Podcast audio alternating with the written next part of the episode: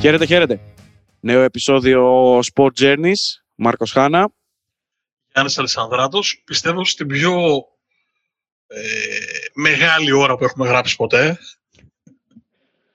Είναι, είναι γεγονός και από ό,τι φαίνεται θα συνεχίσουμε αυτές τις διαδικτυακές κουβέντες. Ναι, είναι... η αγωνιστική μας κατάσταση είναι εξαιρετική, αλλά έχουμε μαζέψει πολλά παιχνίδια τώρα τελευταία και η αλήθεια είναι ότι το καθυστερήσαμε το επεισόδιο, έπρεπε να βγει Δευτέρα, Τετάρτη μας βλέπω, αν όλα πάνε καλά. Σχορνάτε μας, σχορνάτε μας. Λοιπόν, ε, έχουμε ένα πολύ ωραίο και ιδιαίτερο θέμα αυτήν την εβδομάδα. Καθίσαμε μαζί με τον Μάρκο ε, και αναζητήσαμε μεταγραφές Ιανουαρίου, οι οποίες άφησαν στις ε, ομάδες τους το δικό τους στίγμα. Μιλάμε για ελληνικό ποδόσφαιρο, δεν ανοίξαμε τόσο πολύ ε, τον κλειό της ε, έρευνας. Και μιλάμε για θετικό πρόσημο και όχι αρνητικό. Γιατί, ας πούμε, θα μπορούσαμε να βάλουμε και τον σπουδαίο κεντρικό αμυντικό που ήρθε από την Bundesliga στον Ολυμπιακό, για παράδειγμα, τον ε, κύριο ε, Μιράντα. Τον κύριο Μιράντα, ο Αϊντέ, ξεκινήσαμε με Σαρδάμ. Τον κύριο Φελίπε Σαντάνα, ο οποίος μας ε, έμεινε αξέχαστος για τις χορευτικές του γνώσεις στο γρασίδι και όχι για τις ποδοσφαιρικές. Η κουβέντα ξεκίνησε καταρχήν να, να θέσουμε επί των τύπων των ήλων το τι έχει συμβεί, η ιδέα του Γιάννη. Ε, η έρευνα του Γιάννη. Εγώ μάλλον θα πάω με τις αναθυμιάσεις και με ό,τι θυμάμαι. Έχω ψάξει λιγάκι. Δεν έχω, δεν έχω έρθει τελείως αδιάβαστος. Δεν θα πω ψέματα. Αλλά η έρευνα ανήκει στο Γιάννη και είναι πολύ πολύ καλή και, πολύ, και αρκετά μεγάλη και σε βάθος. Άρα αξίζει τον κόπο να μείνετε μαζί μας για το επόμενο διάστημα.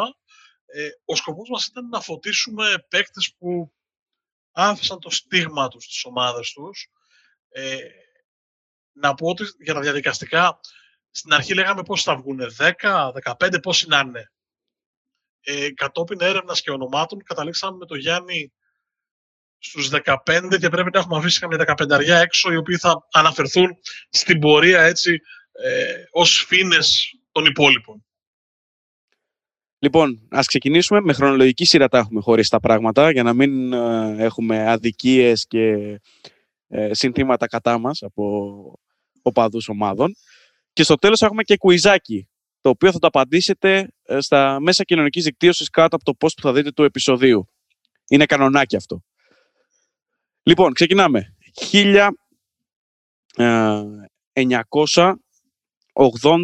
1987 Δεκέμβριος ένας ποδοσφαιριστής πολύ χαμηλών τόνων, ο οποίος έχει κάνει καλές χρονιές με τον Ατρόμητο στις μικρότερες κατηγορίες, μεταπηδάει στον Πανιόνιο στη μεγάλη κατηγορία και αρχίζει να δείχνει πολύ καλά δείγματα, ε, έως και το Δεκέμβριο του 87 που πηγαίνει στον Ολυμπιακό. Ε, είναι μία από τις πιο διάσημες χέτες του ελληνικού ποδοσφαίρου. Χέτο Μούστακο θα πω εγώ. Μυθικό χέτο Μούστακο με μαλλίλα σποτήρα πίσω και παχύ ωραίο μίστακα. Νίκος Τσιαντάκης, μαζί με Γιώτη Τσαλουχίδη, Μινά Χατζίδη, ε, Κυριάκο Καραταίδη. Έζησαν τα πέτρινα χρόνια του Ολυμπιακού. Δηλαδή, σκεφτείτε ότι ο Τσιαντάκης έπαιξε κάτι λιγότερο μια δεκαετία στον Ολυμπιακό. Έπαιξε 7, χρο... 7, 7 χρόνια. 7, ε, ναι, 7 χρόνια γεμάτα έκανε 191 συμμετοχές και κατέκτησε μόνο το κύπελο του 90 και το 92 και το Super Cup του 92.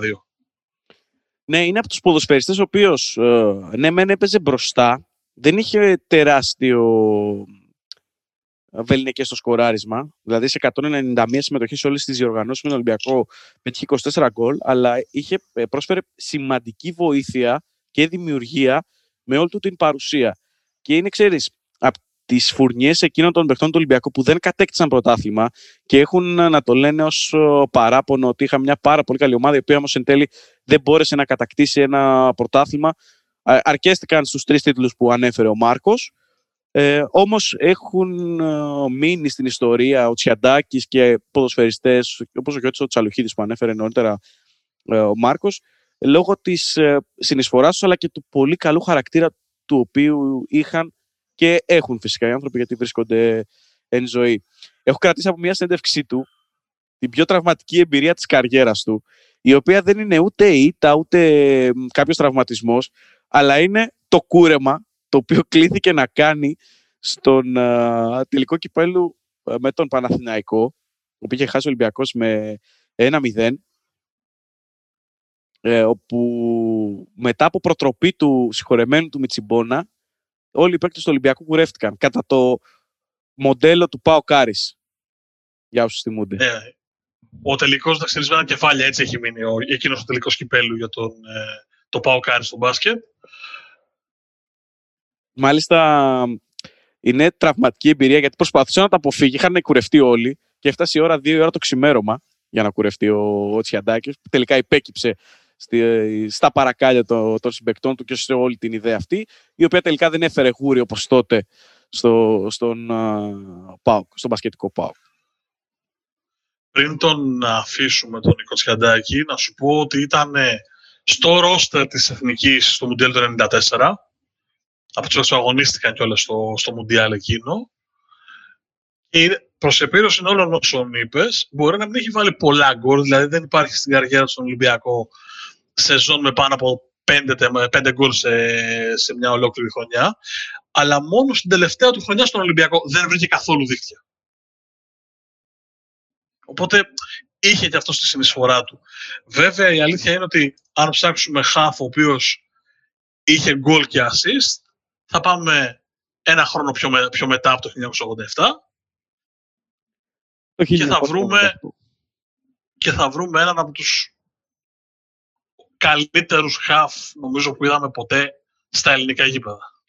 Ένας χαφ ο οποίος ε, ήταν άγνωστος το 1988 στο ευρύ κοινό, ακόμα και στον ε, Στράτο Γιδόπουλο, τον πρόεδρο τότε της ΑΕΚ, ο οποίος όταν άκουσε τον Μπάγεβιτς να του λέει θα πάρουμε από την Βάρνταρ Σκοπίων το συγκεκριμένο χαφ και θα πληρώσουμε και λεφτά, ε, απόρρισε. Νομίζω ότι ε, φεύγοντας από το 1988 και πηγαίνοντας στο 2001, όταν και ολοκλήρωσε την ποδοσφαιρική του καριέρα, νομίζω ότι ο Στράτος Γιδόπουλος θα έχει να λέει ότι ήταν μία από τις καλύτερες μεταγραφές ε, που έκανε επί, επί προεδρίας του. Ο λόγος φυσικά για τον Τόρι Σαβεύσκη με 356 συμμετοχές, 51 γκολ και 4 πρωταθλήματα Ελλάδας τα βασικά στο παλμαρέ του, γιατί ότι πήρε και τρία κύπελα, ένα League Cup, δύο Super Cup και κυρίως στα δικά μου τα μάτια που μεγάλωσα στα 90s, ε, η επιτομή του half εκείνης της δεκαετίας. Δηλαδή, όλες οι ομάδες έψαχναν να βρουν ένα τύπο στο κέντρο του γηπέδου να κάνει ό,τι κάνει ο Σαβέσκι. Ήταν ένας παίκτης ο οποίος ε, σύνδεσε το όνομά του με την ε, χρυσή εποχή της ΑΕΚ αν μπορούμε να την ε, χαρακτηρίσουμε έτσι, με τα σερή ε, πρωταθλήματα και γενικότερα τους τίτλους. Εγώ νομίζω ότι ήταν και ένα κλικ πιο μπροστά από τη, από τη γενιά του ποδοσφαιρικά. Δηλαδή στοιχεία που έχει στο παιχνίδι τα βλέπουμε και στους σύγχρονους χαφ. Ναι, δεν διαφωνώ. Ήτανε, ήτανε πολύ παράξενη, πολύ παράξενο κράμα παίκτη. Δηλαδή δεν ήταν φαντεζή, δεν ήταν σούπερ δημιουργικός, αλλά δύσκολα τον θυμάσαι να κάνει λάθος πάσα, δύσκολα τον θυμάσαι να μην βλέπεις σωστά το γήπεδο, να μην καλύπτει τους χώρους όπως πρέπει. Εξαιρετικός χαφ και όσοι δεν τον έχετε δει, δηλαδή νεότεροι, ανατρέξτε λίγο, θα βρείτε πολύ ωραία πράγματα στο YouTube. Ναι, υπάρχουν ε, πάρα πολύ όμορφα βίντεο. Ε, κατά την ε, έρευνα, μάλιστα μοιραστήκαμε κάποια με τον Μάρκο, όταν αναζητούσαμε να δούμε κάποια στοιχεία, κάποια πεπραγμένα των, των ποδοσφαιριστών υπάρχει πλούσιο υλικό από τον Σαββεύσκι, παρότι είναι, είναι 90s και μπορείτε να καταλάβετε όσοι δεν τον έχετε δει ε, γιατί παίκτη μιλάμε και τι ποδοσφαιριστή και μπορείτε να κάνετε τον παραλυσμό όταν μιλάμε για δεκα...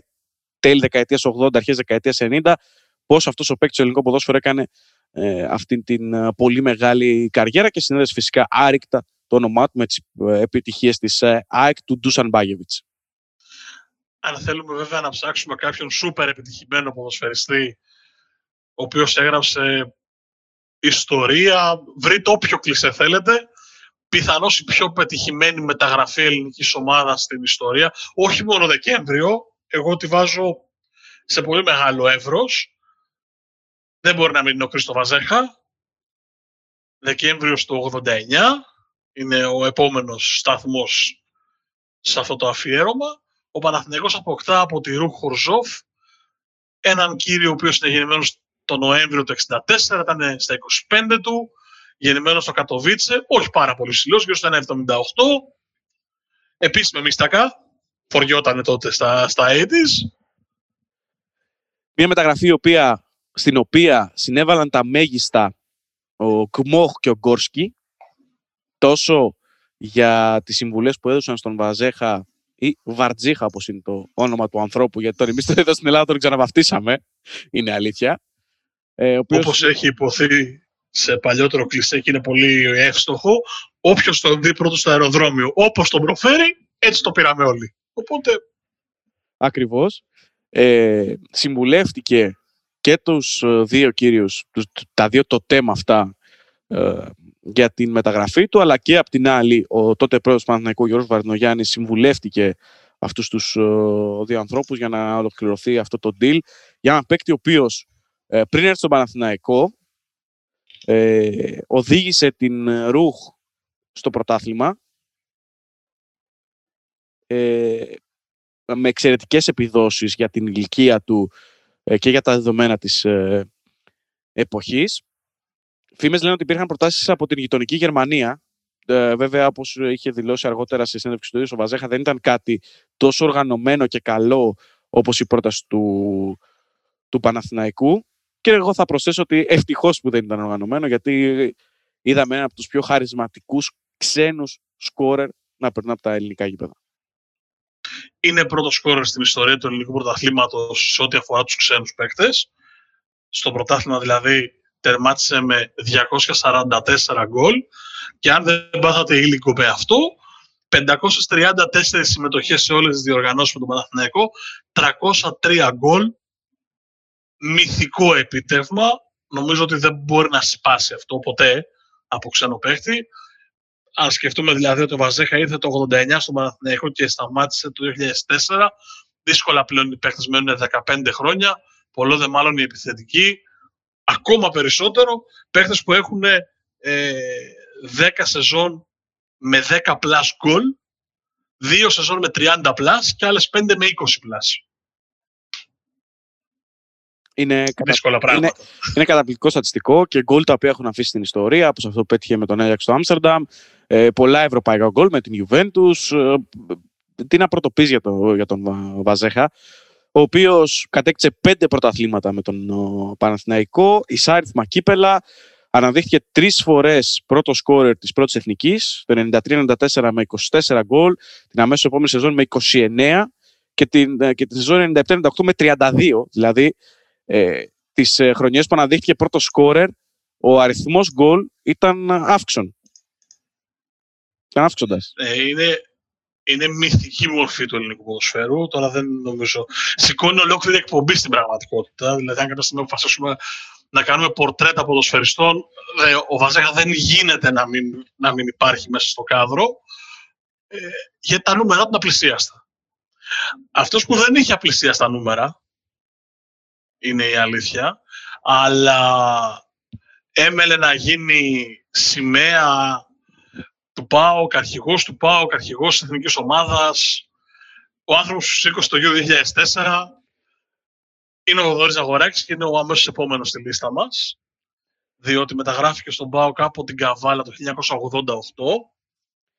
Αν ρωτήσεις την νεότερη γενιά για τον Θοδωρή Ζαγοράκη, δηλαδή τους, ε, τα παιδιά που γεννήθηκαν το 2000 και μετά, Νομίζω αμφιβάλλον γνωρίζουν ότι ο, ο Ζαγόρ ε, ξεκίνησε από την Καβάλα έχοντας σε λίγα χρόνια εκεί παρουσίας και ως νέος τριψήφιο αριθμό συμμετοχών. Κατηφόρηση στον ΠΑΟΚ ε, το Δεκέμβριο του 1992. Μάλιστα η μεταγραφή ολοκληρώθηκε λίγες μέρες μετά τη δική μου γέννηση. Ε, έγινε σημαία του ΠΑΟΚ Όπως και εσύ γίνεσαι σημαία του Sport Journeys και συνεχίζουμε. δεν μπορώ, έπρεπε να πάθω το δελφινάριο, δεν γίνεται αλλιώς. Ε, Στο πρώτο μισό της σεζόν, 97-98, έχει κάνει ε, πέντε γκολ, είναι η πιο παραγωγική του χρονιά και το λέω αυτό γιατί ήταν ένας μέσος ο οποίος ε, είχε την ικανότητα να σκοράρει. Για την εποχή δεν ήταν ε, σύνηθες ένας αμυντικός χαφ να έχει τη δυνατότητα, ε, την ευχαίρεια να σκοράρει και ειδικά ε, στο ελληνικό ποδόσφαιρο, ο Έλληνας δηλαδή, δεν είχαμε τόσο μεγάλη παραγωγή. Να πούμε ότι ε, στο πρώτο πέρασμα από τον ΠΑΟΚ δεν κατέκτησε κάποιον ο, τίτλο. Είχε 166 συμμετοχές και 15 γκολ και έφυγε από τον ΠΑΟΚ για όσους θυμούνται για να πάει στην Λέστερ να αγωνιστεί στην Premier League. Ναι, ε, είναι μια τριετία όπου από το 97-98 Έλληνες παίκτες αρχίζουν σιγά σιγά και βγαίνουν από τα σύνορα της Ελλάδας.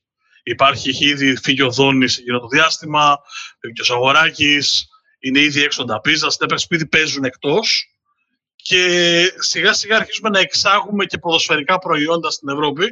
Ε, δεν είναι από τους παίκτες που, κάνουν, που κάνουν αίσθηση με την παρουσία τους, αλλά νομίζω ότι μετά το 2000, στα τελευταία του χρόνια, ο Ζαγοράκης άλλαξε επίπεδο και φυσικά μετά το 2004 νομίζω ότι ό,τι και αν έκανε δεν, δεν μπορούμε να, να του χρεώσουμε το οτιδήποτε ποδοσφαιρικά. Νομίζω ότι στην Αγγλία... Γράψει... Ολοκλήρωσε, με συγχωρείς. Όχι, θέλω να πω ότι έχει γράψει την, ε, την ωραιότερη τρίπλα του ελληνικού ποδοσφαίρου. Δεν, δεν μπορείς δηλαδή να του καταλογίσεις τίποτα απολύτως. Θα μας συγχωρήσετε, πατάμε ένας πάνω στον άλλο ως συνήθως. Δεν είμαστε στο στούντιο και μας δημιουργεί μια πολύ μεγάλη δυσκολία αυτό. Και νομίζω ότι έχει βγάλει και την πιο γλυκιά ασίστ του ελληνικού ποδοσφαίρου. Αφού έσκησε ε, πρώτα τους Γάλλους σαν σαρδέλες. Ε, για το ίδιο συζητάμε, το, το ίδιο, το, το ίδιο γκολ κουβεντιάζουμε. Ε, ναι, το ξέρω γι' αυτό έκανα και τον παραλυσμό με την περιγραφή του, του Γιώργου Χελάκη.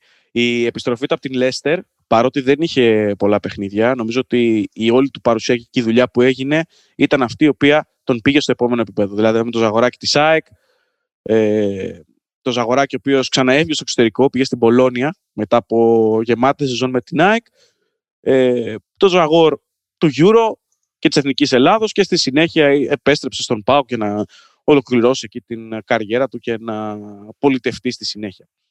Μάλιστα, ε, θα είναι και υποψήφιος πρόεδρος για την ε, ΕΠΟ από ό,τι, από διάβαζα.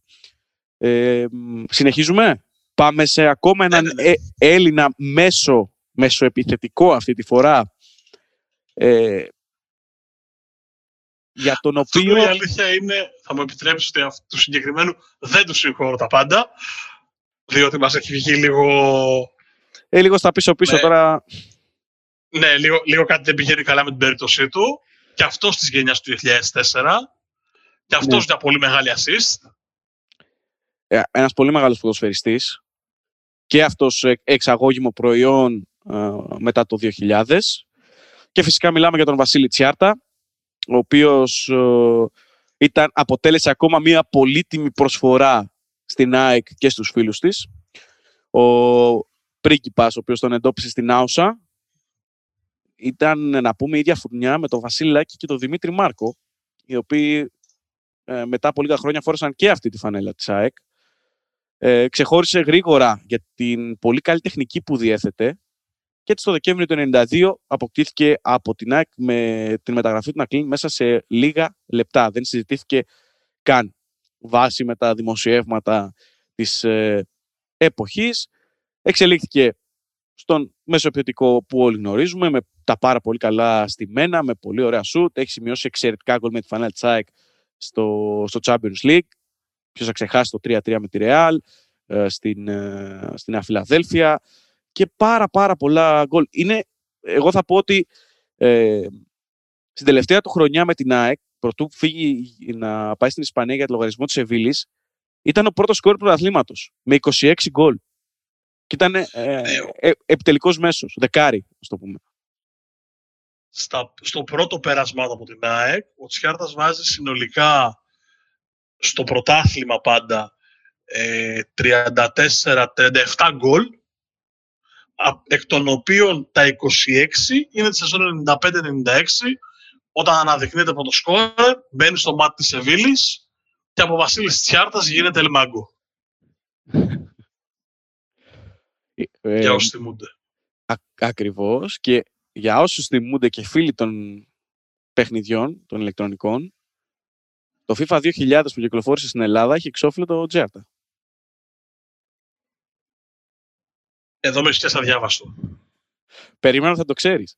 Δεν το έδωσα στις σημειώσεις επίτηδες, γιατί ήθελα να δω αν θα το θυμάται. Όχι, όχι, δεν το θυμάμαι καθόλου. Πρέπει να ψάξω για να το βεβαιωθώ. Όχι, δεν το βεβαιωθώ. Παρακαλώ να, να διαγραφεί. Ε, δεν το θυμάμαι καθόλου. Ναι, ήταν, ε, ήταν στο εξώφυλλο του FIFA 2000. Κατέκτησε δύο πρωταθλήματα στο πρώτο του πέρασμα με την ΑΕΚ, ένα κύπελο και ένα Super Cup. Κορυφαίος uh, σκόρερ της Λίγκας το 95-96 και παίκτης της χρονιάς το 1996. Πήρε το βραβείο του, παίκτη, του καλύτερου παίκτη της uh, χρονιάς.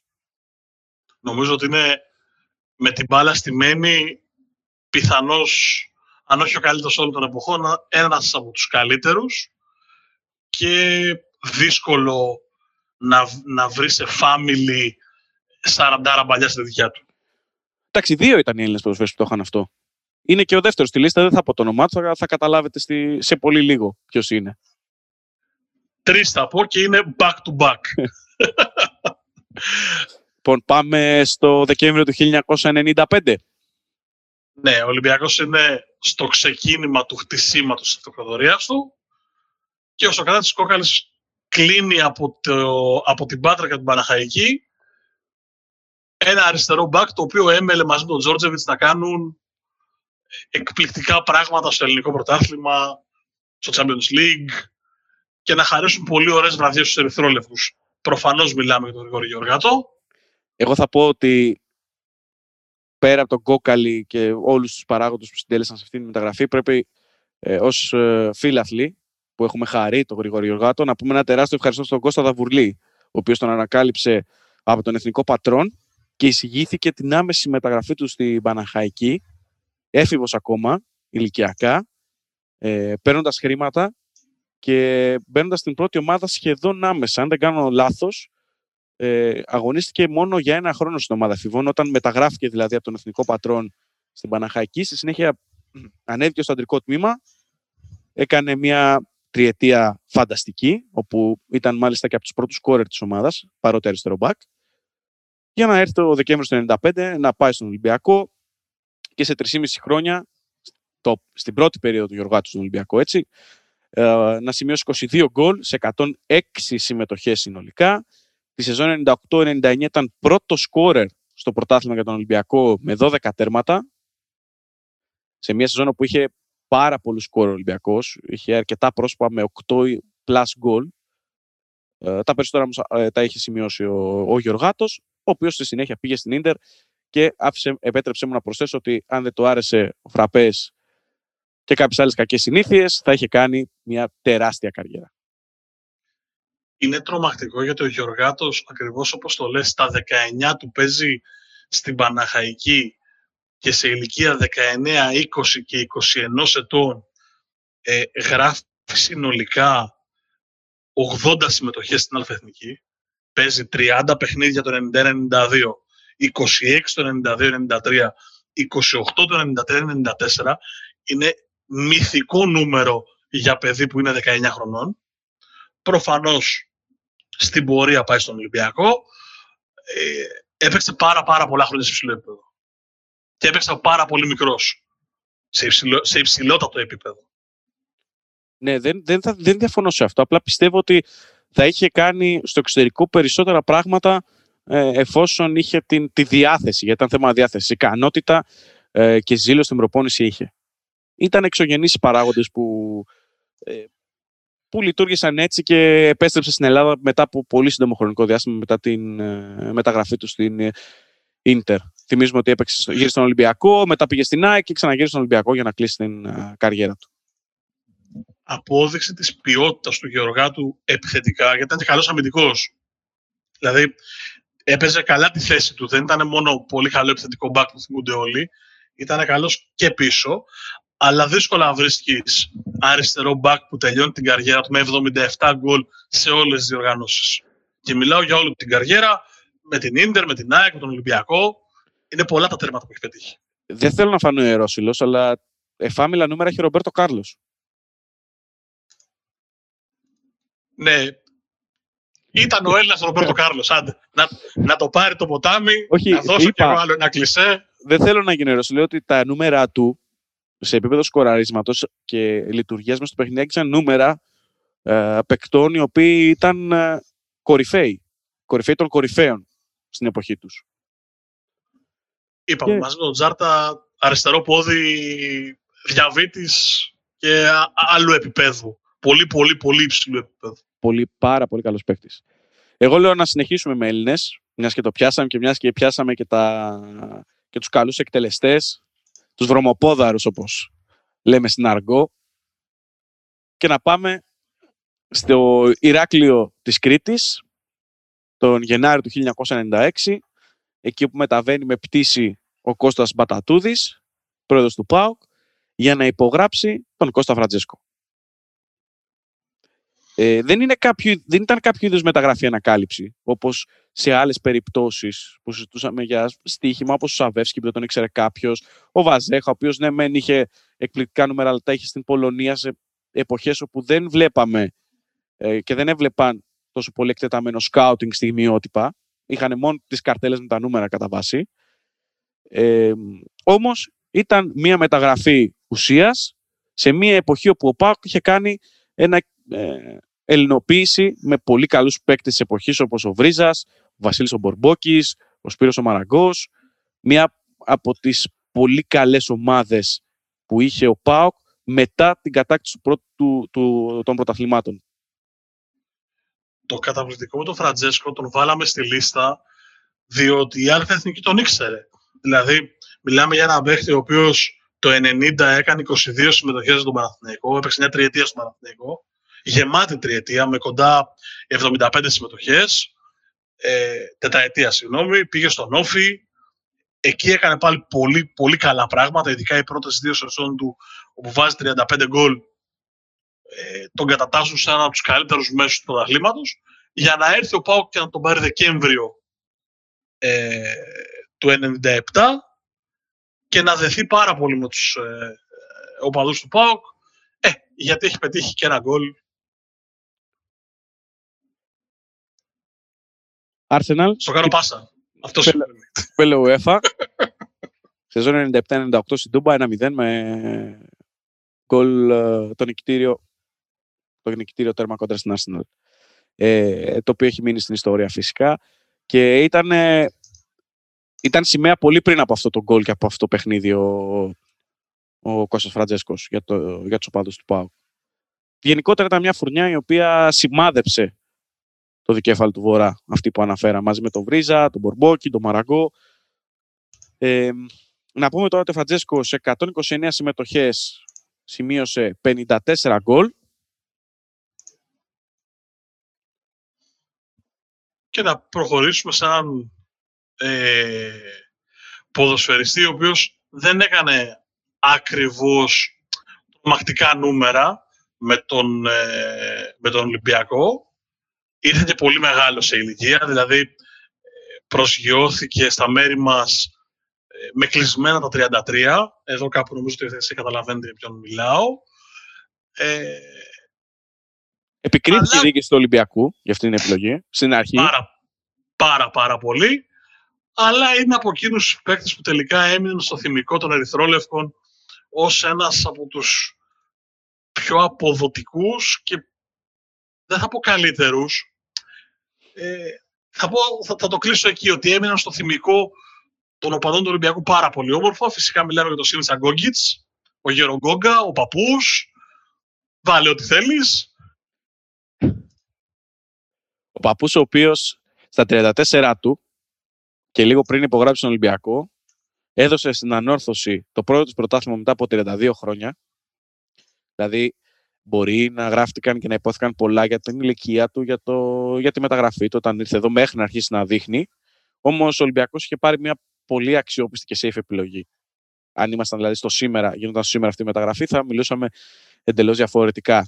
Ήταν ένας ποδοσφαιριστής ο οποίος την, τριε- την τριετή παρουσία του στην ανόρθωση είχε 20 plus γκολ, όντας πρώτος σκορ του Κυπριακού Πρωταθλήματος και τους πρώτους μήνες πριν έρθει στον Ολυμπιακό έχει σε 14 μάτς 13 γκολ. στην Ελλάδα δεν έβαλε πάρα πολλά γκολ. Δηλαδή, αν τα μετρήσουμε, έχει βάλει 26 τέρματα συνολικά σε όλες τις διοργανώσεις. Ε, έχει πετύχει όμως μερικά γκολ τα οποία είναι όχι μόνο σήμα κατά τεθέν, είναι και τρομακτικά κρίσιμα γκολ. Δηλαδή, το γκολ με την Κροάσια στους ομίλους ε, του Champions League εκείνης της χρονιάς.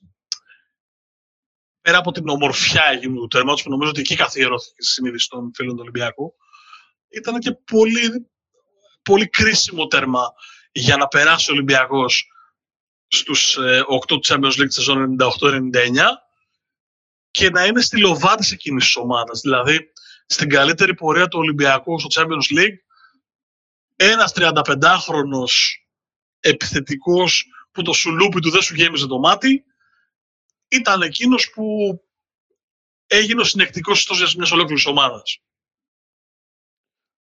Ναι, ήταν ο άνθρωπος ο οποίος πρόσφερε πάρα πολλά ερχόμενος από τον πάγκο στην πλειονότητα των περιπτώσεων ε, και ήταν, όπως είπα, μια, μια αξιόπιστη επιλογή, γιατί ε, ε, μιλάμε εντελώς ε, διαφορετικά δεδομένα συγκριτικά με το, με το σήμερα, έτσι, και που υπάρχει το scouting και εικόνες και πολλά ακόμα πράγματα.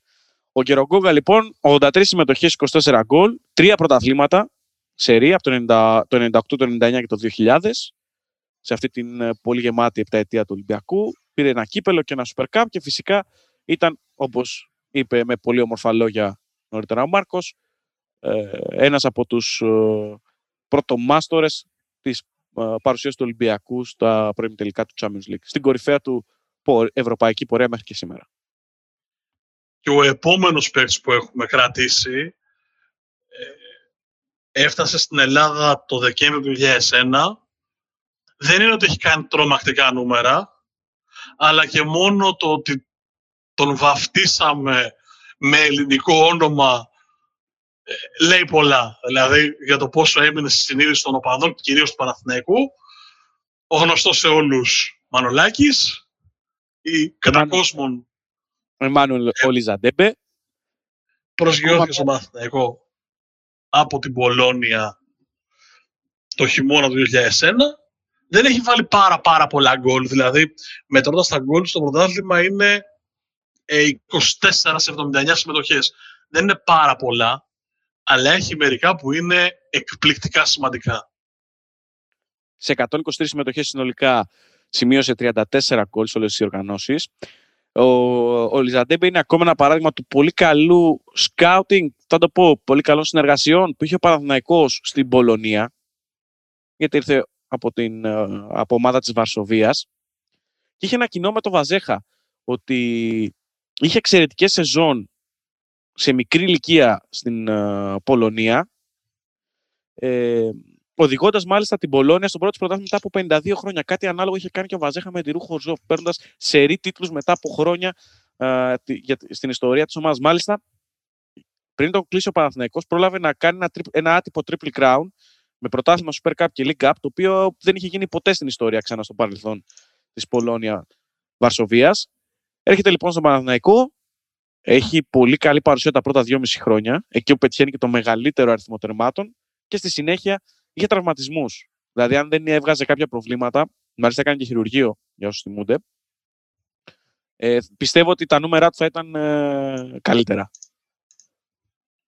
Αλλά ας μην ξεχνάμε ότι. Συγγνώμη, ε, ότι αγωνίστηκε σε μια ομάδα του Παναθηναϊκού που είχε, ήταν υπερπλήρης.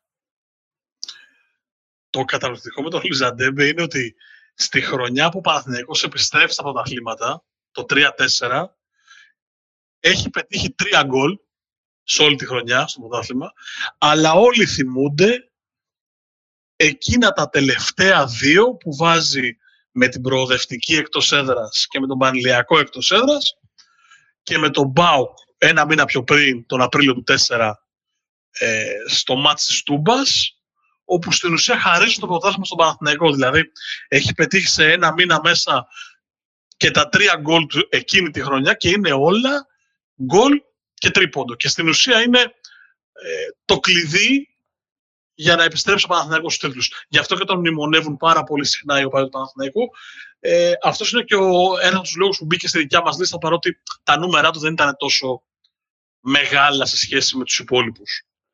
Πήρε το double, ήταν παρόντας μόνο στο double του 3-4 και δεν ξέρω ποια το θυμούνται, αλλά ήταν υποψήφιος για παίκτης στη σεζόν το 2002. Ήταν στην λίστα των υποψηφίων της FIFA. Δεν το συναντάμε.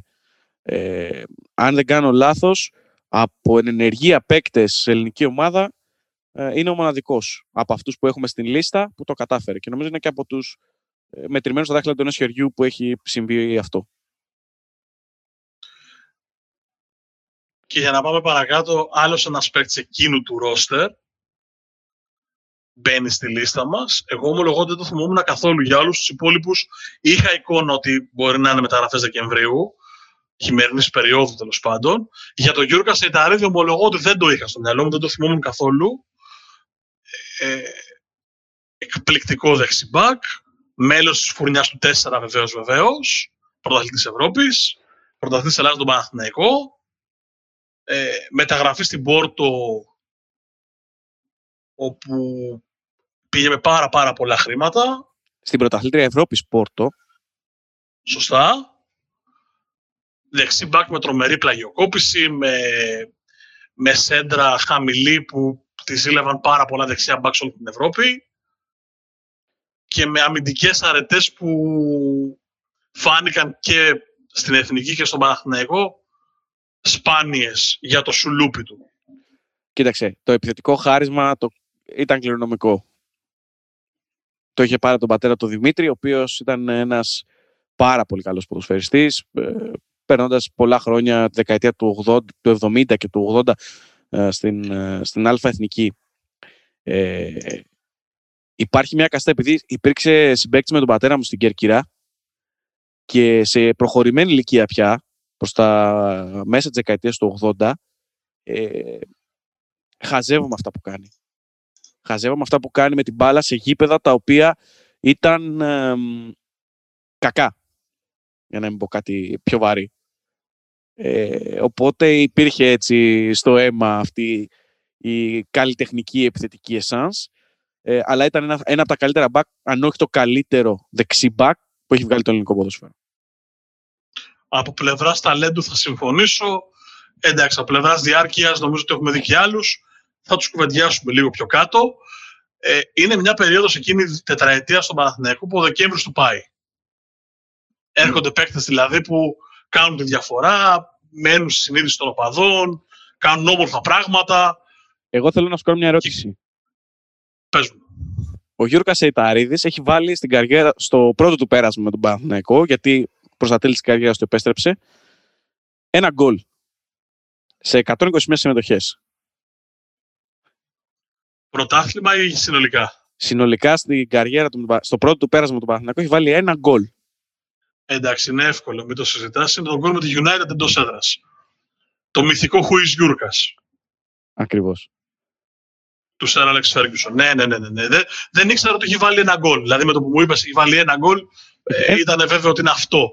Ένα γκολ. Αυτό είναι. Το οποίο έχει μείνει και στην ιστορία, όπως καταλαβαίνεις, με την ατάκα το οποίο, που έχει συνοδευτεί. Κατέκτησε ένα πρωτάθλημα, ένα double βασικά, ήταν στην ομάδα του 3-4 και ήταν ο καλύτερος Έλληνας ποδοσφαιριστής το 2001 όταν και πήρε την μεταγραφή για τον Παναθηναϊκό, η οποία ό,τι είχε πρωτομπεί το, η Ελλάδα στην Ευρωζώνη, κόστησε 300 εκατομμύρια δραχμές. Για να το πούμε έτσι, με τα παλιά πράγματα. Και επειδή ξεκίνησε να κάνει τη γέφυρα πριν ο Μάρκος πριν το διακόψω, πάμε στον επόμενο. Ναι, και αυτός μέλος της ομάδας του 3-4 είναι αυτό που λέγαμε του Παναθηναϊκού, του πήγανε οι μεταγραφικές περίοδοι ε, του Ιανουαρίου εκείνη την τετραετία. Έχει Γκονζάλες, Χαφούρα. Πεχτούρα. Όσο αλητήριο πρέπει. Αργεντίνος Γάρ. Λοιπόν, η, η μεταγραφή του Γκονζάλες δεν ήταν απλή υπόθεση, καθώς ε, πριν από τον Παναθηναϊκό και την επιστροφή του στη Ροζάριο Σεντράλ, ε, μάλλον την επιστροφή του στην Αργεντινή, είχε ένα πέρασμα από την Ευρώπη. Δεν ξέρω κατά πόσο το θυμούνται αυτό πολύ. Από την Φιωρεντίνα της σεζόν 2001-2002. Ίσως ο βαμμένος δυο Λαθάνος Σαρής να το, να το θυμάται. Ε, έχει λοιπόν ένα πέρασμα όχι τόσο καλό. Φεύγει αμέσως από την Ιταλία εκείνο το καλοκαίρι και επιστρέφει στην Μπόκα, στη Ροζάριο και στη συνέχεια είχαμε την τύχη ε, να τον ε, απολαύσουμε με την ε, φανέλα του Παναθηναϊκού όπου έγινε σημαία από την Day One. Ε, έπαιξε 4,5 σεζόν στον Παναθηναϊκό. Οι δύο, οι δυόμιση πρώτες είναι οι πολύ καλές του. Μετά Εκεί δηλαδή που έχει πετύχει, ναι, αυτό πήγα να πω, όπου πετυχαίνει και τα 14 γκολ στο πρωτάθλημα, τα συνολικά του ε, στην καριέρα του με τους πράσινους. Πάρα πολύ καλός παίχτης. Μας έχει αφήσει πολύ ωραίες εικόνες με γκολ ζωγραφιές τα οποία τα έχουμε αναλύσει σε προηγούμενα επεισόδια. Γυρίζετε προς τα πίσω, κατεβαίνετε τη λίστα, βρίσκετε τα καλύτερα γκολ του Champions League, ακούτε το επεισόδιο, ξανάρχεστε εδώ. Ε, ναι, ποιος θα ξεχάσει τα γκολ με την Arsenal και, τη... και την Rosenborg στην Ευρώπη. Ε, ένας πάρα πολύ καλός ποδοσφαιριστής, ο οποίος ε, θα είχε πολύ καλύτερα νούμερα και ε, πλουσιότερο παλμαρέα από την παρουσία του στην Ελλάδα αν δεν είχε αυτή την ε, ρήξη χιαστού σε εκείνο το αναθεματισμένο φιλικό με τον Απόλλωνα το 2006 στην προετοιμασία, όπου τον άφησε εκτός για πολύ καιρό. Έγιναν και, αν μου επιτρέπεις, και διαβάζοντας έρευνες και δημοσιεύματα της τότε εποχής και από το δικό μου θυμικό ε, σοβαρά λάθη του ιατρικού επιτελείου.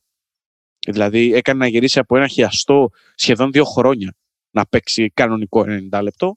Ε, και όπως καταλαβαίνεις, είχε φθαρθεί τόσο πολύ η σχέση του με την ομάδα και η ψυχολογία του που έφυγε, επέστρεψε στην Αργεντινή και δεν είχε και στη συνέχεια ιδιαίτερη διάρκεια η, το υπόλοιπο της καριέρας του. Για να καταλάβετε τι συζητάμε, το 2006 που παθαίνει το χιαστό ο Γκονζάλες είναι 26 ετών, δεν είναι μεγάλος. Δηλαδή έχει ακόμα μια δεκαετία μπάλα εύκολα αλλά χιαστός. Άτιμος χιαστός. Δεν μπορείς να κάνεις κάτι. Είναι ένας τραυματισμός πάρα πολύ δύσκολος. Και μας ε, μας άφησε με την απορία το πού θα μπορούσε να έχει φτάσει ο Έκη με τη φανέλα του Παναθηναίκου. Εντάξει, νομίζω ότι έχει φτάσει πολύ πιο ψηλά, αλλά είναι και ένα παράδειγμα του πόσο έχει αλλάξει το ποδόσφαιρο αυτά τα 15 χρόνια που τότε ο χιαστός ε, ήταν ένας καταστροφικός τραυματισμός για την καριέρα ενός αθλητή και πλέον είναι ε, κάτι, μία ρουτίνα. Πλέον και, ακόμα και σε έξι μήνες, ανάλογα και με το βαθμό της ζημιάς και με το πώς έχει πειραχτεί ο μηνίσκος κτλ. Ε, ακόμα και σε έξι μήνες είσαι πίσω και μπορείς να παίξεις κανονικά.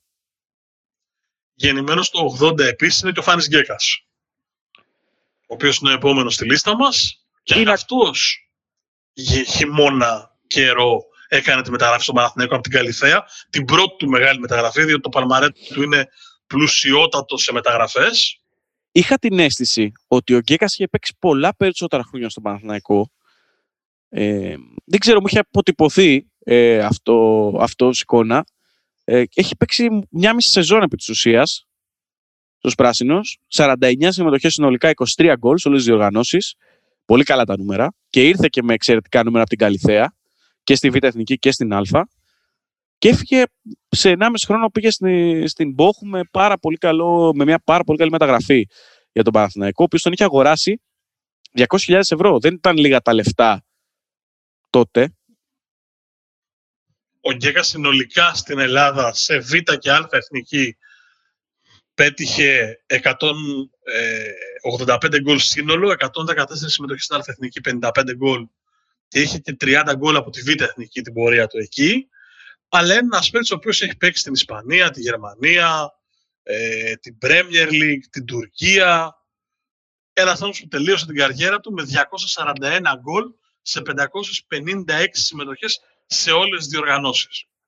Εντάξει, η... το top της καριέρας του ήταν uh, στη Γερμανία με την Bochum που πηγαίνει και κάνει μια εξαιρετική σεζόν στη Leverkusen, η επιστροφή του στη Leverkusen γιατί πέρασε από την Αγγλία. Ε, μετά στην Τουρκία και την Ελβετία είχε μεγαλώσει πια, αλλά ήταν και το επίπεδο των πρωταθλημάτων χαμηλότερο. Αλλά ε, μέχρι και την τελευταία μέρα της καριέρας του είχε εξαιρετική επαφή με τα δίχτυα. Και η αλήθεια είναι ότι μας πλήγωσε μόνο μία φορά ο Φάνης Γκέκας, τον Ιούλιο του 2014, Και νομίζω τον έχει στιγματίσει το... αδίκως αυτή. Ναι, δεν το συζητώ. Όταν έχασε εκείνο το αναθεματισμένο το πέναλτι στο Μουντιάλ και θα χάριζε στην Ελλάδα την ελπίδα να βρεθεί ε, στους 8 ενός παγκοσμίου κυπέλου με την ακτή του εκείνο το παιχνίδι. Αμαρτία να το καταλογίζουμε αυτό είναι η αλήθεια. Αλλά ναι, το αναφέρω και εγώ γιατί ε, μέσα στο μυαλό μου ψάχνοντάς τον κακός, κάκιστα, η πρώτη εικόνα που μου ήρθε στο μυαλό είναι να βάζεις το, τη φανέλα πάνω από το πρόσωπό του έχοντας χάσει εκείνο το, το πέναλτι. Απέναντι στο πιο συχαμένο ξένο τερματοφύλακα που υπάρχει, τον Γκέιλορ Νάβα, τον οποίο τον απεχθάνουμε. Και, και, σαν, και, και ως τερματοφύλακας αλλά και ως χαρακτήρας. Τα υπόλοιπα δεν μπορώ να τα πω. Είναι μηνύσιμα. Θα τα πούμε fair. Το, το κρατάμε για άλλη εκπομπή, γιατί τώρα που ομολογώ ότι μου, μου άναψε τη φαντασία. Δηλαδή δεν μπορώ να καταλάβω τι, τι μπορεί να έχει πάθει αυτόν τον άνθρωπο, τον ξέρεις κιόλας. Αλλά τέλος πάντων, προσωπικά εννοώ. Ναι, ναι, εντάξει. λοιπόν, ε, δεν, δεν, δεν χρειάζεται να ξέρεις κάποιον για να μπορείς να έχεις άποψη. Διαβάζοντας, γιατί το επάγγελμά μας είναι αυτό, ε, διαβάζοντας πράγματα, ε, διηγήσεις συμπεκτών, το αρκεί για να καταλάβεις ε, και βλέποντας και συμπεριφορές, αρκεί για να καταλάβεις το ποιόν κάποιου. Λοιπόν, αφήνουμε το πράσινο στρατόπεδο, επιστρέφουμε στο ερυθρό λευκό και πάμε πιθανολογώ για αυτό τον παραλληλισμό που, που έκανε νωρίτερα ο Μάρκος για το δεξί μπακ όσον αφορά τη διάρκεια της καριέρας. Θα πάμε 1η Ιανουαρίου του 2007 στα πηγάδια εκεί όπου ολοκληρώνεται το deal μεταξύ Σκόντα Ξάνθης, όπως τη μάθαμε, και όχι σκέτο Ξάνθης, με τον ε, Ολυμπιακό για τη μεταγραφή του Βασίλη Τωροσίδη. Δεξιμπάκ, με πολύ πολύ καλά στοιχεία ε, και στην επίθεση και στην άμυνα. Ένας άνθρωπος ο οποίος έπαιξε μπάλα κοντά 20 χρόνια, δηλαδή η πρώτη σεζόν στην Ξάνθη το 2002 και έκλεισε την καριέρα του στον Ολυμπιακό τη σεζόν που μας πέρασε. Συνολικά στην Αλφα Εθνική έχει 229 συμμετοχές και 15 τέρματα. Ε, νομίζω ότι τα πιο καλά του χρόνια προφανώς είναι στον Ολυμπιακό, εκεί που κατέκτησε και έξι πρωταθλήματα, τρία κύπελα, ένα Super Cup. Έγινε αρχηγός των Ερυθρόλευκων. Εξαιρετικός παίκτης και φαίνεται και από την καριέρα που έκανε έξω, δηλαδή από την πενταετία στη Ρώμα. Ναι, είναι ένας, ήταν ένας παίκτης ο οποίος είχε διάρκεια, ένας πολύ καλός παίκτης και ακόμα και στα πίσω-πίσω, τώρα στα τελευταία, το γεγονός ότι έπαιρνε μεταγραφές ήταν γιατί είχε ένα πάρα πολύ καλό όνομα, ήταν επαγγελματίας. Αυτό που μπορούσε να δώσει στο χορτάρι, όποιο και αν ήταν αυτό, όποιος βαθμός και αν ήταν αυτός, ακόμα και τώρα που μεγάλωσε, ε, το έδινε. Και το είδαμε και με τον Ολυμπιακό αυτό. Όταν χρειάστηκε να παίξει ε, ακόμα και σιντερφόρ για όσους θυμούνται, στο παιχνίδι με τη Μίλαν, που κερδίζει και το, και το πέναλτι. Τον κάνει αλλαγή και τον βάζει σιντερφόρ. Ε, γενικά ήταν ένας πολύ τίμιος παίκτης. Και το λέω το τίμιο όχι, ναι, όχι για να κάλυψω κάποια αδυναμία του. Δεν ήταν ο καλύτερος ποδοσφαιριστή. Ήταν ένας αξιόπιστος ανασταλτικά παίκτης, ο οποίος δεν ήταν μόνο δεξιμπάκ. Τον είδαμε πολλά και στον Ολυμπιακό να αγωνίσει και ως αριστερό μπακ. Είχε και στην εθνική ομάδα. Είχε ευκαιρία. Και αμυντικό ε, χαφ. Ακριβώς. Ε, και μπορούσε να χρησιμοποιηθεί σε διάφορες θέσεις. Ακόμα και, και half extreme σε, κάποιο, σε κάποια προκριματικά τον έχει χρησιμοποιήσει ο Ρεχάγκελ ως αριστερό extreme. Δεν ξέρω τι όνειρο είχε δει ε, νομίζω στα προκριματικά του Μουντιάλ του 2010. Είναι σε κάποιο μάτσο έχει χρησιμοποιήσει εξτρέμ. Γενικώς, σαν πολύ σύνθετος ποδοσφαιριστής, νομίζω ότι εκεί, εκεί καταλήγουμε. Ναι. Ε, και για χρόνια, και νομίζω ότι ισχύει, υπάρχει ακόμα αυτό, είναι, το, είναι ρεκόρ μεταγραφής χειμερινής μεταξύ ελληνικών ομάδων. Αυτό το 1,2 εκατομμύρια που είχε δαπανίσει ο Ολυμπιακός για να τον αγοράσει από την, ε, από την Ξάνθη. Είσαι έτοιμος να τσακωθούμε; Ε, καλά, εντάξει. Έχουμε τσακωθεί άπειρες φορές για το συγκεκριμένο θέμα. Πραγματικά όμως άπειρες, παιδιά. Λοιπόν, εσείς οι φίλοι μας μας ακούτε από το Θεσσαλικό κάμπο. Έχετε έναν αντίπαλο, να ξέρετε, και δεν είμαι εγώ αυτός. Ρε εσύ. Κάνω παύση και λέω το πολύ απλό. Θέλω να, να το πάτε λίγο πίσω, να δείτε πώς είναι η φωνή του και η χρειά του μέχρι να του πω θα τσακωθούμε και πώς αλλάζει η χροιά της φωνής του με το που ξεκινάει και πατάει γκάζι. και θα, θα με καταλάβετε. Εκεί θα μου δώσετε δίκιο. Δεν θα υπάρξει δικαστήριο που δεν θα με δώσει. Λοιπόν, Ματέι Ζουράφσκι, κυρίες και κύριοι. Ναι, Ματέι Ζουράφσκι. Είναι το πρόσωπο για το οποίο ε, αρπαχτήκαμε κανονικά. Για το αν θα πρέπει να είναι στη λίστα ή όχι. Λοιπόν, είναι ένας ποδοσφαιριστής ο οποίος η Λάρισα του επί εποχής Πιλαδάκη ε, ξοδεύει 600.000 ευρώ για μια επαρχιακή ομάδα η οποία ναι, ήταν ε, στις δυνατές, ήταν στα πάνω της εκείνη την περίοδο, έχει κατακτήσει το προηγούμενο καλοκαίρι και το κύπελο ε, κοντά στο Μαναθηναϊκό, η Λάρισα του Δόνη. Ξοδεύει 600.000 ευρώ για να πάρει έναν ποδοσφαιριστή ο οποίος αγωνιζόταν στη Celtic με συμμετοχές, νταμπλούχος Σκοτίας, με παρουσία στο Champions League στο UEFA, σε παραγωγική ηλικία, δίνει λοιπόν αυτό το ποσό και αγοράζει έναν παίκτη ο οποίος και με την παρουσία του στην Ελλάδα ε, έφερε πίσω αυτά τα χρήματα. Γιατί ε, σκόραρε έξι φορές στην πρώτη σεζόν, στο, πρώτο, στο δεύτερο μισό του 2008, όταν και υπέγραψε με τη Λάρισα και μάλιστα ξεκινάει με ντεμπούτο κόντρα στην ΑΕΚ και γκολ και νίκη ένα 0. Την επόμενη σεζόν είναι πρώτο σκόρερ με νέα τέρματα. Έχει διψήφιο αριθμό assist. Ε, βασικό στα περισσότερα παιχνίδια και φέρνει τη Λάρισα στην πέμπτη θέση πίσω από τους τέσσερις μεγάλους και με έξοδο στην Ευρώπη.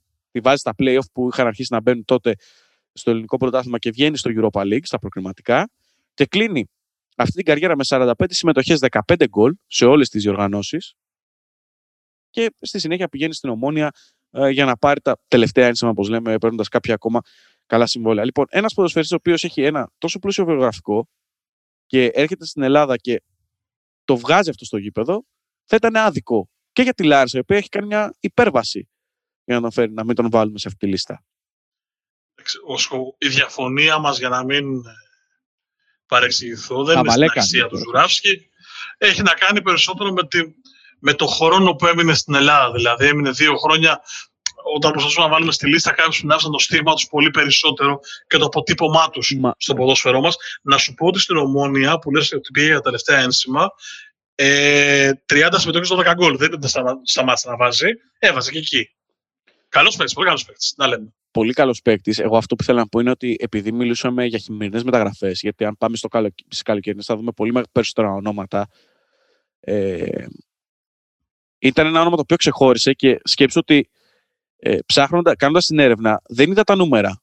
Βλέποντας το όνομα, θυμόμουν ότι ο Ζουράφσκι είχε έρθει στη Λάρισα και είχε κάνει τη διαφορά. Δηλαδή ήταν ένας ποδοσφαιριστής ο οποίος μου κέντρισε εμένα το ενδιαφέρον. Μπορεί κάποιος τώρα να το ακούει και να διαφωνεί κάθε Απλά θεωρώ ότι ήταν είναι μία μεταγραφή που μπορεί να μπει σε αυτό το άτυπο το 30, το 40, πες το ποσές που έχουμε φτιάξει εδώ πέρα με τον, ε, με τον Μάρκο. Λοιπόν, Πιστεύω ότι αν έπρεπε να υπερασπιστείς τη ζωή σου κάπου, θα το κάνεις με λιγότερο πάθος από ότι το έκανες το Ζουράφσκι. Λοιπόν, πάμε πάλι στους uh, μεγάλους του ελληνικού ποδοσφαίρου.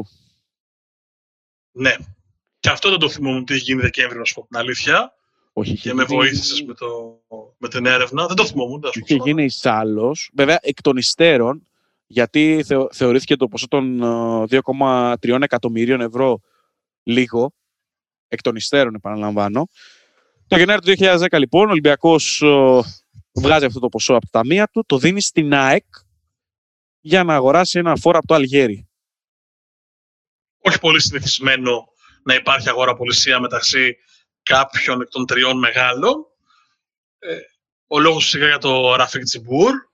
Αγοραπολισία με τόσα λεφτά πάνω στο τραπέζι, θα πω εγώ. Ναι. Δεν είχε κάνει τρομαρα, τρομερά πράγματα με την ΑΕΚ, τουλάχιστον από πλευράς αριθμών, έτσι. Δηλαδή, στην τελευταία του χρονιά στον Πανιόνιο, πριν πάει στην ΑΕΚ, βάζει 15 γκολ και μετά στην τριετία του στην ΑΕΚ βάζει 19 σύνολο. Είχε πολλά πειθαρχικά παραπτώματα. Ποιος θα ξεχάσει τα ξεκινήματα πολύ νωρίς έχει πλακωθεί με τον Σκόκο στην προπόνηση. Έχουν πιαστεί τα χέρια κανονικά. Τρομερά δημοσιεύματα βλέπω... των εφημερίδων. Όχι, όχι. Θυμήθηκα τα δημοσιεύματα των εφημερίδων, ε, τα οποία ε, θα ψάξω να τα βρω και θα προσπαθήσω να τα βάλω είτε σε ένα κείμενο στο sportpavlagernes.gr είτε στο, στο post αυτό να τα δείτε για όσοι δεν έχουν δει. Είναι τουλάχιστον εκπληκτικά. Ε, εντάξει, ε, ε, λόγω περιστερίου και λόγω ότι παρακολουθούσα τον Ατρόμητο, εγώ θέλω να σου πω ότι από, τη, από το 2005-2006 που ήταν εκεί στον Ατρόμητο, ήταν μεγάλος αλήτης και ποδοσφαιρικά αλλά και εξοχηπαιδικά. Ε, έκανε, ήταν όμως τρομερός παίκτης, δηλαδή ξεχώριζε μέσα στο, στον αγωνιστικό χώρο. Ο Ολυμπιακός βρήκε αυτό το, το, το τσιπάκι της πειθαρχίας, τον ε, έβαλε στο τρυπάκι να σοβαρευτεί και αποδείχτηκε ε, στη συνέχεια ότι ήταν ένας ε, παίκτης κορυφαίου επίπεδου. Με 45 81 συμμετοχές. Συγκλονιστική αίσθηση με τα αντιπαραδίχτυα. Ακριβώς αυτό ξεκίνησα να σου λέω. Στην ουσία είναι ένα προς δύο. Αν τα δούμε στη σεζόν του, έχει με τον Ολυμπιακό, την τετραετία του Ολυμπιακού το 10-11 10 συμμετοχές 7 γκολ, το 11-12 21 συμμετοχές 12 γκολ και το 12-13 κάνει την καλύτερη του χρονιά στα Ερυθρόλευκα, 25 συμμετοχές 20 γκολ και αν τα δεις δεν έχει μάτς με 2 γκολ, 3 γκολ, 3 γκολ ώστε να αυξηθεί ο αριθμός. Ήταν πολύ σταθερά, σχεδόν σε κάθε παιχνίδι έβρισκε ε, ε δίχτυα. Εξαιρετικός επιθετικός για μένα, τρομερή αίσθηση του, του γκολ. Ναι, είναι, ήταν από τους, ε, επιτρέψτε μας το κλεισέ, killer μέσα στην περιοχή. Ναι, και συνολικά το βλέπεις τα νούμερα του. Δηλαδή, είναι ένας άνθρωπος ο οποίος σε 306 συμμετοχές σε όλες τις διοργανώσεις έχει πετύχει 129 τέρματα. Είναι κοντά στο 1 προς 2,5. Δεν είναι λίγο, είναι πολύ καλό το rate που είχε. Ακριβώς και απόλυσε πάρα πολλά παιχνίδια και λόγω τιμωρίας, λόγω του προβληματικού του χαρακτήρα. Αν ήταν δηλαδή normal οι συμπεριφορές του από την αρχή μέχρι το τέλος της καριέρας του, ίσως να έχει πολλά περισσότερα γκολ. Και εγώ θα πω και πολλά περισσότερα εκατομμύρια στο τραπεζικό του λογαριασμό. 25 κίτρινες έχει δεχτεί στο ελληνικό πρωτάθλημα και τρεις κόκκινες. Για center for τις λες πολλές. Ε, ναι.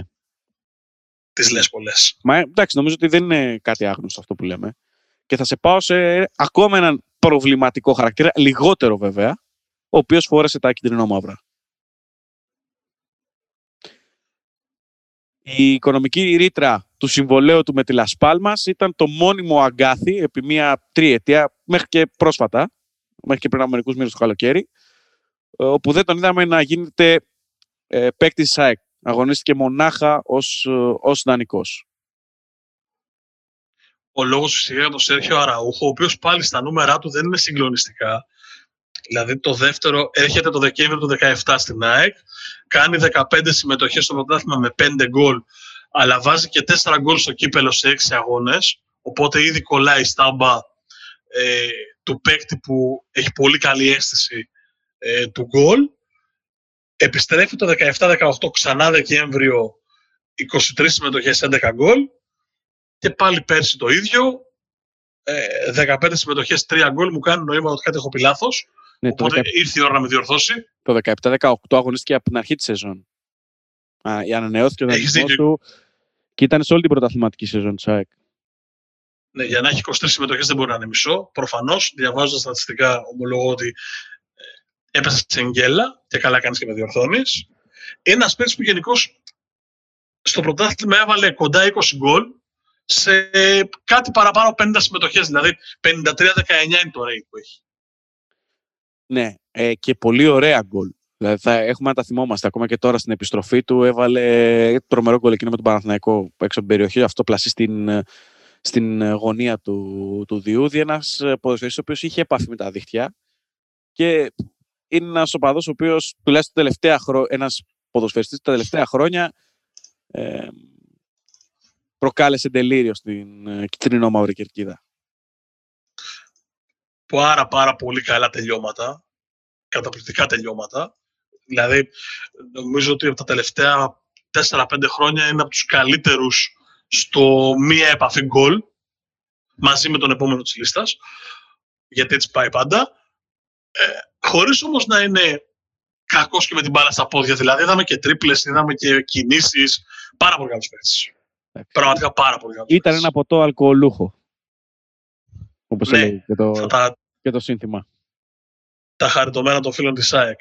Βέβαια, αν ψάχνουμε killer μέσα στην περιοχή, την ίδια χρονιά, δηλαδή ε, το Γενάρη του 2017, ο Πάου μας ε, παρουσιάζει έναν ε, παίκτη ο οποίος έρχεται από τη Λέγια Βασοβίας, ο κύριος Αλεξάνδρ Πρίγιοβιτς, ο οποίος αυτός ήταν, νομίζω μαζί με τον Αναούχο, η καλύτερη, και φυσικά τον, τον Ελεραμπή στην πορεία, ε, η καλύτερη παίκτη μέσα στο κουτί.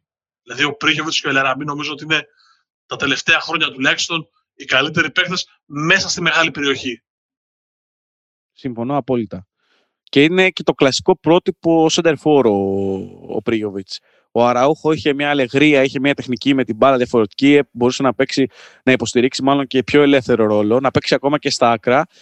Ο Πρίγεβιτς ήταν αυτή, αυτός ο τύπος που λέμε εννιάρι. 1,91, τι να λέμε. Καλός στον αέρα, καλός και με την μπάλα κάτω, καλός και στη μία επαφή. Γενικώς ένας παίκτης ο οποίος έκανε πολύ καλά πράγματα. Προφανώς βοήθησε τον Μπάουκ ε, να κατακτήσει το 18-19, άσχετα αν έφυγε ε, στο πρώτο κομμάτι. Στο, μάλλον το Δεκέμβριο δεν έφυγε. Το Δεκέμβριο έφυγε. Ναι, το, ναι, Δεκέμβριο έχει ξεκινήσει η πρόταση από τα Εμμυράτα και το Γενάρη ολοκληρώθηκε η μεταγραφή. Όμως είχε παραλάβει μετάλλιο πρωταθλητής κανονικά γιατί όντως είχε συνεισφέρει πάρα πολύ ε, στο πρώτο μισό στο διατήρηση και στην, στην διατήρηση του ΑΕΤ του και στη διεύρυνση της διαφοράς από τους διώκτες του ΠΑΟΚ. Μα στη χρονιά που ο ΠΑΟΚ παίρνει το πρωτάθλημα, ο Πρίγιοβιτς έχει 13 συμμετοχές σε 9 γκολ. Δεν θα μπορούσε να μην είναι παράγοντας της πορείας του ΠΑΟΚ. Απλά δεν έμεινε ως το φινάλε ε, για να γευτεί το νέκταρ της επιτυχίας της επιστροφής του ΠΑΟΚ στην κορυφή του ελληνικού πρωταθλήματος σε όλο το εύρος ήταν ένας παίκτης ο οποίος κόλλησε στον Μπάουκ και αναδείχθηκε στον Μπάουκ. Και θα πω γιατί το λέω αυτό. Γιατί στα 26 του έχει περάσει από πάρα πολλές ομάδες για τα δεδομένα της ηλικίας του. Έχει αγωνιστεί στις μικρές κατηγορίες της Αγγλίας, έχει αγωνιστεί στην Νορβηγία, στην Τουρκία, στη Σουηδία, την Ελβετία. Όλα αυτά πριν έρθει στον Πάουκ. Και έρχεται στον Πάουκ και κάνει πραγματικά ε, τον μπαμ και πήρε και μεταγραφή καριέρας σε οικονομικό πλαίσιο. Γιατί αν με θεωρήσει όταν πας ε, στα Εμμυράτα να αγωνιστείς, γνωρίζει δεν είναι, είναι καθαρά για το οικονομικό κομμάτι. Με 83 συμμετοχές, σε 83 συμμετοχές 53 γκολ σε όλες τις διοργανώσεις με τον ΠΑΟΚ. Ε, νομίζω ότι πρέπει να του πιστώσουμε το πρωτάθλημα του 18-19. Θα ήταν άδικο να μην το κάνουμε ε, άλλωστε, γιατί ήταν ο παράγοντας. Εξήγησες πολύ καλά τους λόγους. Και είχε και δύο κύπελα, το 16-17 και το 17-18, που ήταν ενεργό μέλος κανονικά της, ε, της ομάδας του ΠΑΟΚ αν νομίζω τελειώσαμε τη λίστα, ε, πλανάστε. Όχι, εντάξει, μην φεύγετε. Παρακαλώ, δεν τελείωσε η λίστα. Έχουν μείνει μόνο η προσαναφορά, διότι ήταν πραγματικά πάρα πάρα πολλά τα ονόματα που βρήκαμε και δεν ξέρω και αν υπάρχουν και άλλα στα κοιτάπια και στα ιστορικά βιβλία. Ε, νομίζω ότι ο Γιάννης είναι η ώρα να τους αναφέρει όλους αυτούς τους παίκτες που έγιναν μεταγραφή το χειμώνα και για κάποιο λόγο έμειναν στην ιστορία. Ναι, ένας εξ αυτών ήταν ο Ροδρίγο Μολέδο, Βραζιλιάνος στόπερ, ο οποίος υπέγραψε χειμώνα από τον Παναθηναϊκό και με την ε, παρουσία του ήταν μια μεταγραφή η οποία και τα λεφτά της άξιζε και έδωσε πράγματα στον Παναθηναϊκό εκείνη την περίοδο. Ο Ζούλιο Σέζαρ, ο Βραζιλιάνος μέσω της ΑΕΚ, ο οποίος και αυτός. Εντάξει, πολλοί το θυμούνται για, το, για εκείνη την εξηλαίωση κόντρα στην ε, Μίλαν, στο Champions League. Όμως ε, πραγματικά είχε μια εξαιρετική παρουσία ε, στην ΑΕΚ. Είναι τα αδέλφια Ιβιτς. Αρχικά ο Ήλια και συνέχεια ο Βλάνταν. Εγώ θεωρώ ότι ο Ήλια έχει περισσότερη και μεγαλύτερη επιρροή συγκριτικά με, τον, με την παρουσία του Βλάνταν στην Ελλάδα, στην ΑΕΚ και στον ΠΑΟΚ. Ναι, ο Ήλια ήρθε στον Ολυμπιακό και μετά με χειμερινή μεταγραφή είναι ε, στην ΑΕΚ. Εγώ να πω ότι όσοι δεν έχετε προλάβει να δείτε ε, Χουάν Χιλμπέρτο Φούνες που πέρασε για τριετία στον Ολυμπιακό, σπεύσατε. Ε, δυστυχώς δεν είναι πια μαζί μας ο Φούνες. Αν δεν κάνω λάθος, έφυγε το Γενάρη του 1992 σε πολύ πολύ μικρή ηλικία. Δεν είχε κάνει κλείσει 30. Ε, αν θυμάμαι σωστά από μνήμης. Φυσικά ο Λιτότσεφκο πάλι στον Ολυμπιακό τη δεκαετία του 90 δίδυμο με τον Όλεκ Προτάσοφ και τον Όλεκ Μπλαχίν στον πάγκο. Ε, ο Γιώργος Ταλουχίδης στον Ολυμπιακό επίσης. Ο Δησίας Λαχοβδήμος, ο Δημήτρης Κουρμπέλης στον Παναθηναϊκό. Είναι μεταγραφές χειμώνα. Ναι, ο Τζίμις ο Πατήκας. Ακριβώς. Και στην ΑΕΚ. Πηγαίνοντας λίγο πιο πίσω. Είναι ο Παντελής ο Καφές από τους Πόντιους Βέρειας στον uh, ΠΑΟΚ. Μια επιλογή η οποία αποδείχτηκε πολύ καλή και για το κεφάλι του Βορρά, αλλά και μετέπειτα αγωνίστηκε και στην ΑΕΚ και στον Ολυμπιακό. Ακόμα ένας ποδοσφαιριστής με μεγάλη διάρκεια. Εγώ θα σταθώ λίγο στον Οδυσσέα Βλαχοδήμο, γιατί ε, θυμίζουμε ότι είχε γερμανική υπηκότητα και είχε κάνει αγώνα ο Παναθηναϊκός για να τον πείσει να έρθει στην Ελλάδα, να αλλάξει και την υπηκότητά του για να αγωνιστεί και με την εθνική και έπαιξε σημαντικό ρόλο στην, ε, εν τέλει στην ανάδειξη της καριέρας του, γιατί μέσα από τον Παναθηναϊκό πήρε παιχνίδια, αυτοπεποίθηση και πήρε και μια πολύ μεγάλη μεταγραφή στην Πενφύκα που είναι βασικός. Το τελευταίο διάστημα ταλαιπωρείται από κορονοϊό, να το ευχηθούμε και περαστικά.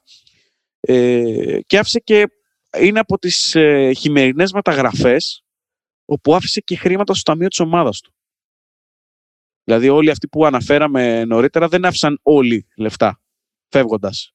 Πολλοί μάλιστα ε, έτρεχαν και στα σε δικαστικές ε, αίθουσες για να πάρουν κάποια δουλευμένα. Άρα δεν έχει σημασία αυτό. Ε, αυτή ήταν λίγο πολύ ότι... η λίστα μας. Η αλήθεια είναι ότι ξαναλέω ότι μπήκαμε στη διαδικασία να ψάξουμε αυτούς τους παίχτες έχοντας στο μυαλό μας ότι δεν είναι πάρα πολλοί και τελικά όχι μόνο βγήκαν πολλοί, αλλά καταρρύπτει και λίγο ο μύθος το ότι το Γενάρη δεν μπορείς να βρεις παίχτες που μπορούν να κάνουν τη διαφορά. Ε, τελευταία 30 χρόνια μπορούμε να απαριθμίσουμε, όπως είδατε στο, στο παρόν επεισόδιο, ε, κοντά 30 τέτοιους και πόσους ακόμα που αφήσαμε έξω. Ακριβώς. Και όχι μόνο από την ξένη αγορά, αλλά και από την ελληνική. Ε... Θες να μας βάλεις το quiz για να πάμε σιγά σιγά για αποφώνηση; Ναι, δεν θα έχουμε χαμένες αγάπης. Είμαστε στο 4-4, να ξέρετε ότι δεν ξεχνάμε. Ε, αλλά αυτή την εβδομάδα έχουμε ένα μεταγραφικό quiz, όχι χειμερινό, συνολικό του, από το ελληνικό ποδόσφαιρο, στο οποίο περιμένουμε τις απαντήσεις σας κατά το post στα μέσα κοινωνικής δικτύωσης και όσοι δεν, έχετε αυτή την, ε, δεν, έχετε, δεν χρησιμοποιείτε Facebook, Instagram ή Twitter, περιμένουμε την απάντησή σας με mail στο info.sportjourneys.gr Λοιπόν, ήταν μια μεταγραφή η οποία δεν περίμενε κανένας όπως ε, θα πραγματοποιηθεί στις 15 Ιουλίου του 1983 ο Απόλλων Αθηνών τότε, νυν Σμύρνης πια, ε, πραγματοποιεί μία μεταγραφή μεγατόνων για, το ελληνικό, για τα δεδομένα του ελληνικού ποδοσφαίρου και του παίκτη που έφερε. Ένας ποδοσφαιριστής ο οποίος αγωνίστηκε στην Αιτχόφεν, ήρθε στην Ελλάδα στον Απόλλωνα του Κώστα Λαμάνου σε ηλικία 32 ετών, όντας βασικός στέλεχος της Ολλανδίας του Γιώχαν Κρόιφ. Εξτρέμ η θέση του, για να βοηθήσω λιγάκι. Νούμερο 10 στην πλάτη, τότε που τα νούμερα μετρούσαν πάρα πολύ στο ποδόσφαιρο. Έπαιξε τελικό παγκοσμίου κυπέλου. Ακριβώς. Ήταν και στο... Δύο φορές. Ακριβώς. Με την Αιτχόφεν σημείωσε 278 γκολ, 278, είχε 278 συμμετοχές και σημείωσε 85 γκολ. Είχε αγωνιστεί νωρίτερα και σε άλλες ολλανδικέ ομάδες. Ε, κατέκτησε το 77-78 το κύπελο UEFA με την Αιτχόφεν, βασικός τέλεχο. Τρία πρωταθλήματα, δύο κύπελα Ολλανδίας. Νομίζω ότι είναι αρκετά. Μπορείτε λοιπόν και όπως είπε και ο Γιάννης στα σχόλια κάτω από την ανάρτηση να μας απαντήσετε ποιος είναι αυτός ο παίχτης, να το συζητήσουμε και να βάλουμε και άλλα τέτοια quiz στην πορεία των, ε, των επεισοδίων. Εύχομαι αυτό το ταξίδι στον χρόνο να το απολαύσουμε τόσο κι εμείς. Ε, ομολογώ ότι πήραμε δυνάμεις μετά από ένα διάστημα αρκετά δύσκολο με πάρα, πάρα πολλές υποχρεώσεις και πάρα πολλή δουλειά, οπότε το να βρεθούμε έστω και σε πολύ προχωρημένη ώρα πλέον και να γράψουμε ε, βοηθάει. Θα βρείτε το επεισόδιο σε όλα τα μέσα κοινωνικής δικτύωσης, σε Facebook, Instagram και Twitter. Περιμένουμε την απάντηση στο quiz από κάτω με σχόλιο. Ε, και για όσους δεν μπορείτε, όπως είπαμε, στο mail, στο info sportjourneys.gr το επεισόδιο, όπως και Φυσικά όλα της το- πρώτης σεζόν, στο www.sports.journeys.gr Φυσικά μας βρίσκεται και στο κανάλι μας στο YouTube Sports Journeys. Πατάτε το κόκκινο κουμπάκι και κάνετε subscribe. Ε, με την ευχή να σας ταξιδέψουμε σε ωραίες εποχές του ελληνικού ποδοσφαίρου. Θα σας αφήσουμε για αυτήν την εβδομάδα. Από τον Μάρκο Χάνα. Και το Γιάννη Λισανδράτο. Να είστε όλοι καλά. Γεια σας.